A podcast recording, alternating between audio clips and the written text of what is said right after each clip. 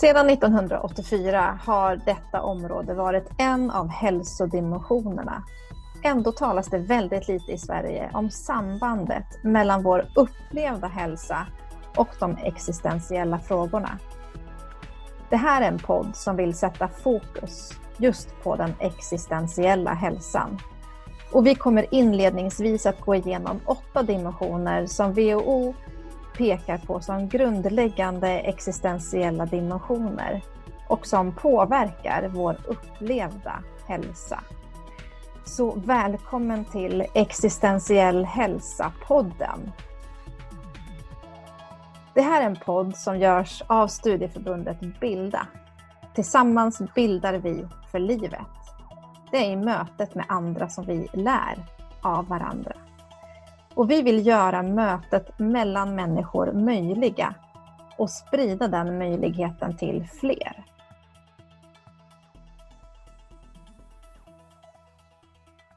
Vi ska prata om dagens ämne som kanske är bland det största man kan ägna sig åt. Har du någon gång fått den här frågan Josefin, vad är meningen med livet? Ja, många gånger. Mm, jag tänker det, att, att du mm. som pastor kan få den. Ja. För det är just mening vi ska ägna oss åt idag. Och jag, jag tycker att, eh, att det blir eh, kanske lite mer jordnära att ändra frågan från vad är meningen med livet till vad ger dig mening i ditt liv? Vad ger mening i livet? Det finns ett tydligt samband att en person som, som eh, är inne i en depression och som dessutom saknar mening i eller med livet faktiskt har en ökad risk för självmord. Eh, för att det är en sån avgörande dimension i våran hälsa.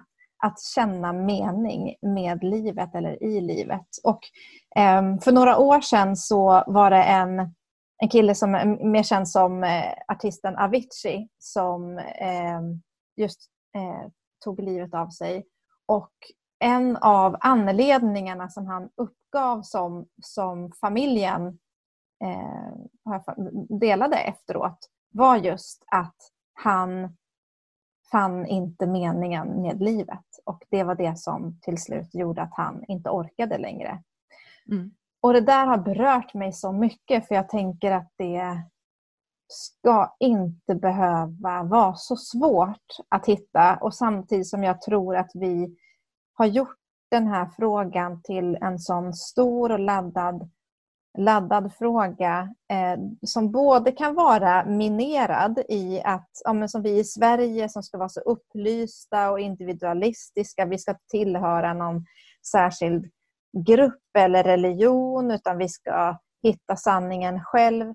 Att i det kan det bli svårt att hitta en mening för att det är så många meningar som kanske har fått så mycket laddningar som gör att jag inte kan göra den till min. Och Det kan också vara så att man kan känna att nej, men det borde kännas på ett annat sätt. Om jag har he- verkligen hittat meningen med livet eller i livet så ska det kännas på något speciellt sätt. Och om det inte gör det så kanske, då kanske det är där som man någonstans också hittar en låsning. Så att jag tror ja, men det, det är ett väldigt... Och jag ska säga att jag har tagit frågan, tror jag, i en stor del av min, min, mitt liv har jag tagit frågan ganska mycket för givet. Och inte riktigt tillåtit mig att reflektera över vad som ger mitt liv mening. Jag tänker ju också osökt här på på Aron Antonovsky som var banbrytande när det gäller eh, forskning kring vad det är som gör oss friska. Eh, så istället för att ställa frågan vad gör oss sjuka så, så ställde han frågan vad är det som gör oss friska? Och eh, det han forskade på var ju människor som överlevde koncentrationsläger och som ändå kunde må så pass bra som de gjorde. Och det, det var ju han fascinerad över. Och han kom ju fram till tre faktorer som, eh, i sin forskning och det kallar ju han för känsla av sammanhang, eh, KASAM. Och det var ju begriplighet, jag förstår. Och sen var det ju då hanterbarhet, jag kan. Och sen just den tredje och viktigaste faktorn för hälsan var ju då meningsfullhet. Jag vill. Och för att överföra det här till vardagen så tänker jag att det är det här som driver och motiverar oss, det som tänder vår livsgnista. Och jag fick en gång frågan från en person, Kajsa vad är din grej? Och eh, när jag tänkte efter så kom jag på att ja, men jag har ju alltid med mig när jag är ute och föreläser ett hjärta i min ryggsäck, ett rött hjärta. Så jag tog upp det här hjärtat och så sa jag kärlek är grejen. Och Det var någon som också skrev eller sa att, att det finns tre saker som vi pratar om när vi är på väg att dö. Och det är ett kärlek, två kärlek, tre kärlek. Så det finns starka, eh, starka skäl att tro att kärlek är mycket meningsfullt. Och kärlek, love, engelska, tyskans lieben härstammar från forntyskans liob som betyder god. Och här tänker jag att vi varje dag när vi delar med oss av en varm blick, ett vänligt leende, ett uppmuntrande ord, när vi gör någonting gott mot oss själva och andra så är det kärlek som vi håller på med. Det är ju så att vi går omkring och räddar livet på varann varje dag utan att vi ens tänker på det. Och det, det är nog mycket min grej.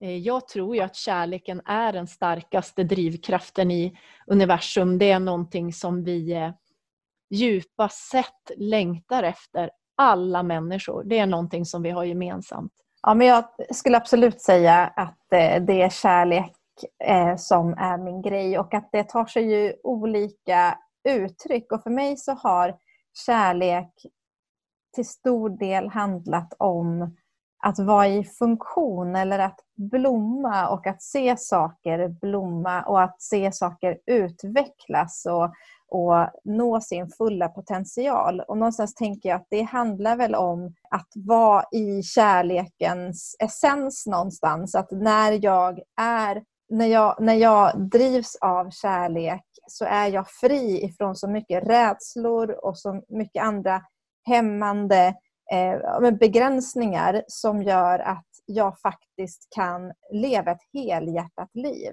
Och det tänker jag är kärlek om något, att leva helhjärtat, att vara i det jag gör och, och, och lägga med, liksom, mitt, allt mitt engagemang och min kraft i de sakerna. Och det skapar väldigt mycket mening för mig.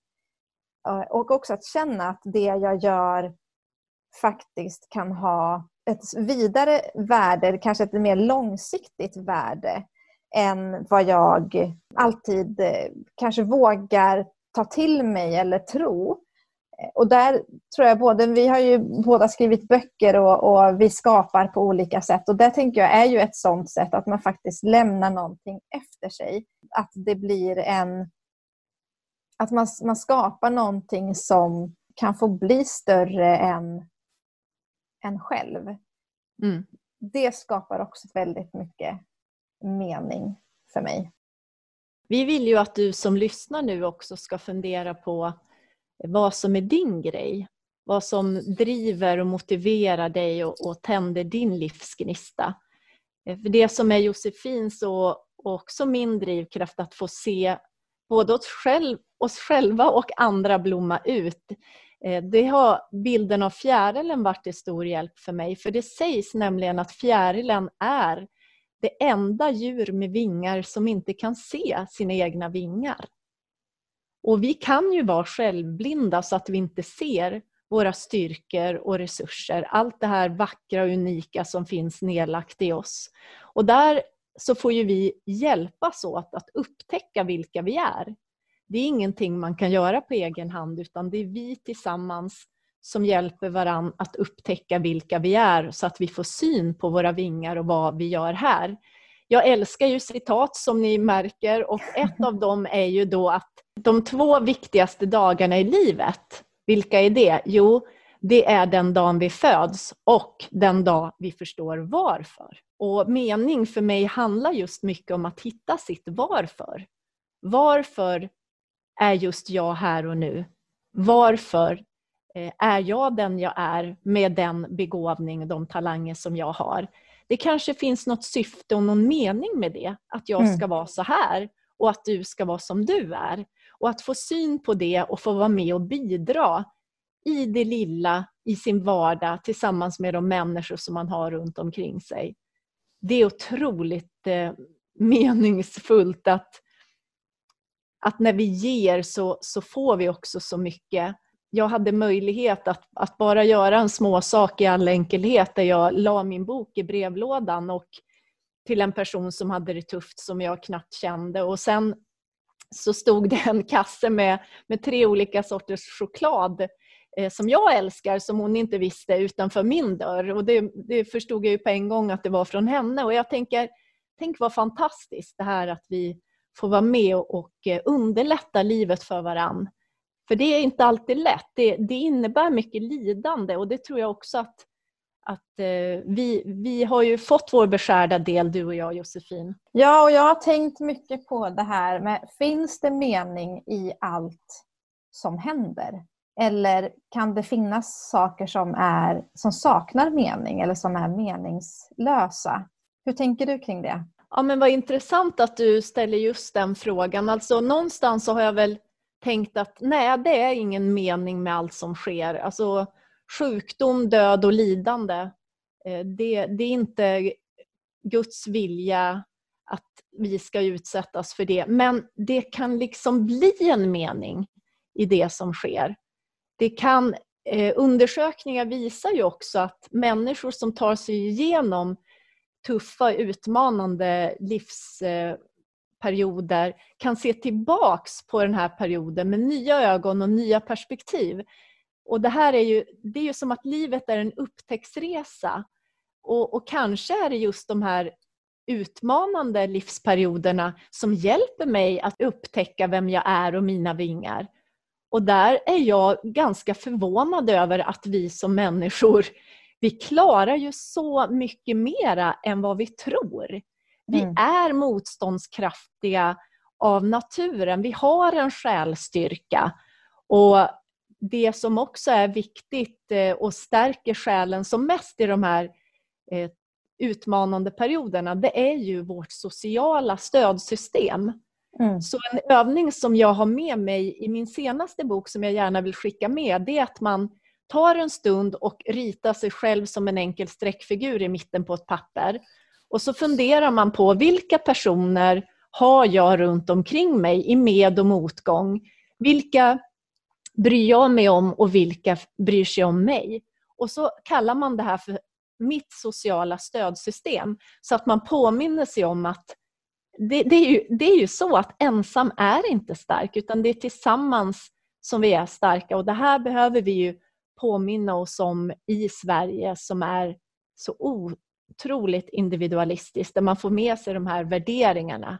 Du är mm. din egen lyckas smed och så vidare. Så att eh, Eh, någonting som, som har varit hjälpsamt och eh, för mig under livsresan är ju upptäckten att, att jag är en, en del i något mycket större. Och mm. har haft med mig också en barnatro som fortfarande finns kvar där jag känner liksom att, ja inte alltid känner, men jag har valt att tro att jag inte är ensam och att även om människor kan svika och överge och brista i sin kärlek, för det gör vi ju. Vi är ju människor, så finns det en som aldrig sviker, som alltid älskar. Det är ju min tro och den, den bär mig. Jag har annars brottats ganska mycket just med det här med om det finns en mening med allt. För att jag tycker att vi ibland är så är snabba med att hitta en mening i allt som händer. Du nämnde den här frågan varför att, liksom, att, eh, att ställa sig den. Och för mig under min tonårstid så var det just frågan varför som blev den mest destruktiva också. För att den riktades mot mig. Varför är det alltid jag som är med om de här sakerna? Varför är det mig de hackar på? Varför är, är jag så konstig eller så annorlunda? Och där just varför-frågan Och sökandet efter en mening blev destruktiv för att jag letade efter den i mig själv och i en förklaring i mig och mitt värde eller mitt ovärde på något sätt. Och där landade jag också någonstans, eller har landat i att vissa frågor ska man inte ställa sig för att de leder inte till någonting som är gott. Och Det kan absolut vara värt att fundera över om man återkommande hamnar i, i destruktiva cirklar. För att den gemensamma nämnaren är ju oftast en själv. Det är alltid viktigt att fundera över. Men att söka efter en mening i det destruktiva i sig själv tror jag kan bli farligt. Där har jag funnit en tröst i att det inte alltid finns en mening med det som händer. Och att jag kanske inte heller behöver hitta en mening med allt som händer. Jag har en del händelser och erfarenheter i mitt liv som jag har landat i att det var en meningslös erfarenhet. Samtidigt som jag också kan se att den erfarenheten satte mig ännu mer i kontakt med min djupaste identitet och längtan och gjorde att jag kunde ta fler steg för att leva ännu mera autentisk, den jag är.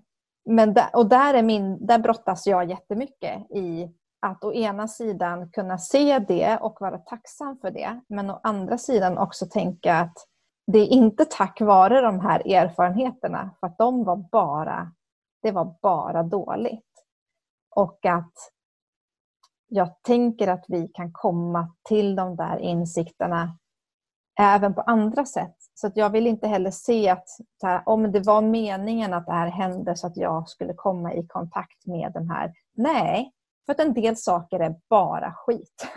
och att jag tror att det kan få vara befriande att få faktiskt tala ut de orden och få landa i att det måste inte vara mening med allt. Samtidigt som jag också kan leva i min mening. Ja, och här handlar det också mycket om vad vi har med oss för syn på livet. Jag läste någonstans någon som skrev att, att eh, det är vår uppgift som vuxna att på ett sånt varsamt sätt som möjligt förmedla till de unga att livet innebär lidande. Så vad, vad har vi för syn? Vad är det vi utgår ifrån?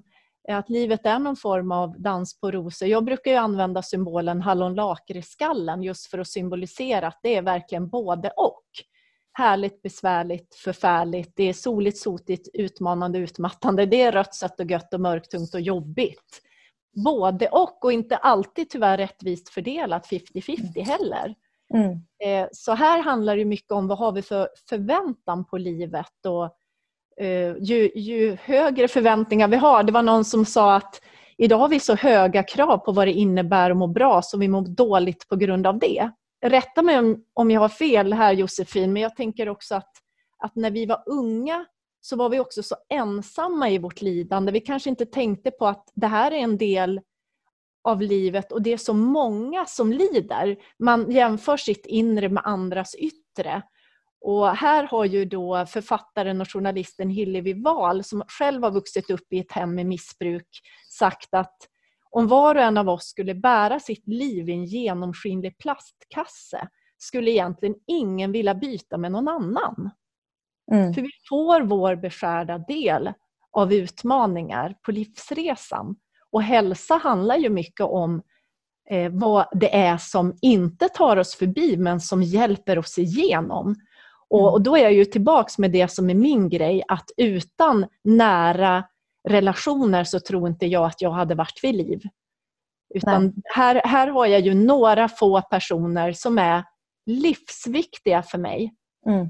Eh, och, eh, och också då min, min tro på en gud som också ja, på märkliga sätt eh, sänder människor till mig i, i rätt tid som kan höra av sig och, och ja, men när jag satt en morgon och bara, nu orkar inte jag mer jag orkar verkligen inte, nu får du visa att du bryr dig. Och så är det en kvinna någonstans som står i duschen och mej, sen mejlar mig och säger du, jag börjar tänka på dig här på morgonen. Hon har bara lyssnat på mig på en föreläsning, vi känner inte varann. Och, och, bara det att ja, men det här lilla i vardagen.